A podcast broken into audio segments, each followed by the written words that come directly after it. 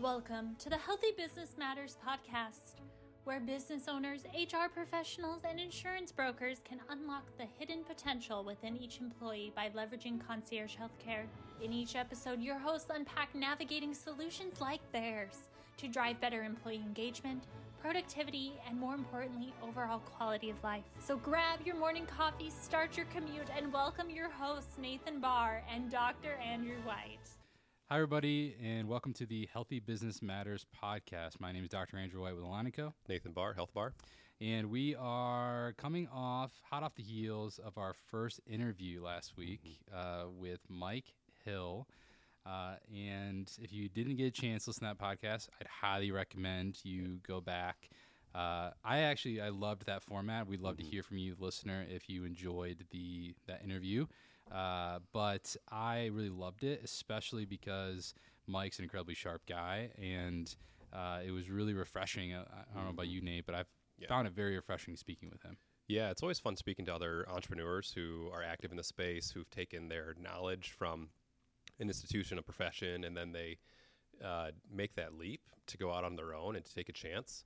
Um, I just have a tremendous amount of respect for people like that, um, and it's just it's just a different way of thinking, and I think that's really what we're trying to show and do within this podcast and the work we're doing as well is how do we do things different?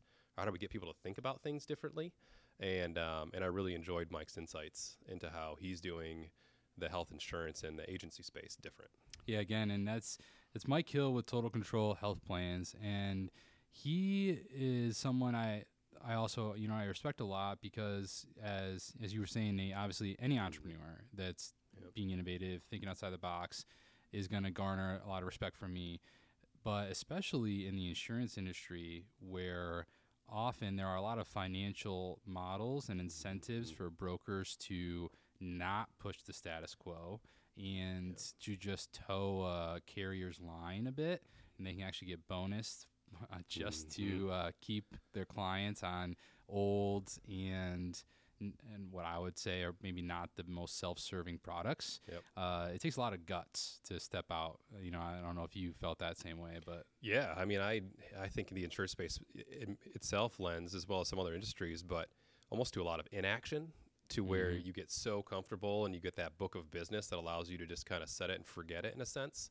I mean, we'll hear, you know, agents speak of having clients for 20, 30 years. Um, you know, so it's thinking about, you know, maybe historically that's okay, but nowadays with what's going on in healthcare and, and the insurance and benefits space, um, there's so much going on. and The innovation is happening so quickly that if you don't adopt more of this uh, growth mindset and having the ability to iterate and grow, um, you're going to fall behind. And so I think Mike uh, and his agency are right on the forefront of that. And I think a lot of the agents who don't adopt strategies like that um, will get passed and passed a lot faster than what they may have in the in the previous history. Yeah, and so uh, in this episode, what we wanted to do was recap a few of the key takeaways that we got from speaking with Mike and the way that brokers like Mike uh, kind of do business, which is a little bit different than I think some business owners or HR professionals would be used to. And again, I think one of the things that was very clear is that.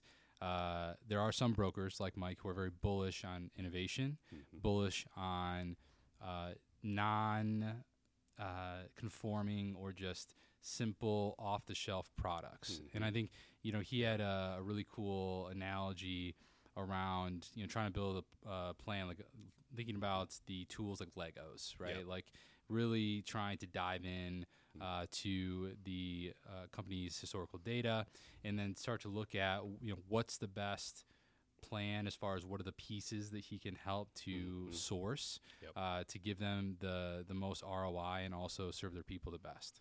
Yeah, it's much more targeted approach, kind of precision approach versus this blanket like, hey, here's your product. Um, one of the things he was talking about in relation to that topic was is how he couldn't keep getting up in front of these employees and saying, here's the exact same product. You're going to pay more for it and you're going to get less. and it was like, uh, yeah, I get that. I completely get that. I mean, why would you want to sell something that's decreasing in value and, and giving you so much less? Um, it would be so defeating. And so, yeah, when he was talking about saying, well, let's let's deconstruct that health plan and let's put it together, but in a much more targeted way, in a much more cost effective way. Um, I loved that approach. Yeah, and another I think common misconception that Mike really spoke to was that it it might sound too complicated. Mhm. The idea of or overwhelming. The idea of trying to Yeah. look at a big picture of a company's data and think through how can we build this from the ground up instead of just buying something that's just off the shelf and easy. Mhm. And uh, one of the one of his main points was it sounds too complicated, but it, you know it's not always. I, I wanted to add a caveat that, uh, and we kind of hit on it a bit in the episode that it's not always complicated, but some carriers do make it complicated, unfortunately, and uh, it should be very easy for if you're an HR professional or business owner listening to gather your historical claims data Mhm. to start to have those conversations with a broker Yep. around what's best for your company and people. But it's not always, and uh, that can be tricky. And Yep. Uh, but but again, that's one of the benefits of working with someone who knows the landscape. They can kind of help to direct those conversations too. Yeah, yeah. If, if complication happens when you're not familiar with something or you're scared of something, and so it seems like this huge, messy thing. Um, and I think to individuals who don't understand and don't educate themselves as to that market and what's going on, um, yeah, it, it completely you know feels like it's scary and too complicated. Um, what I love though is that all these different tools coming out, and uh, one of the things I think that came through a lot in that conversation was is that everything's getting so much more transparent.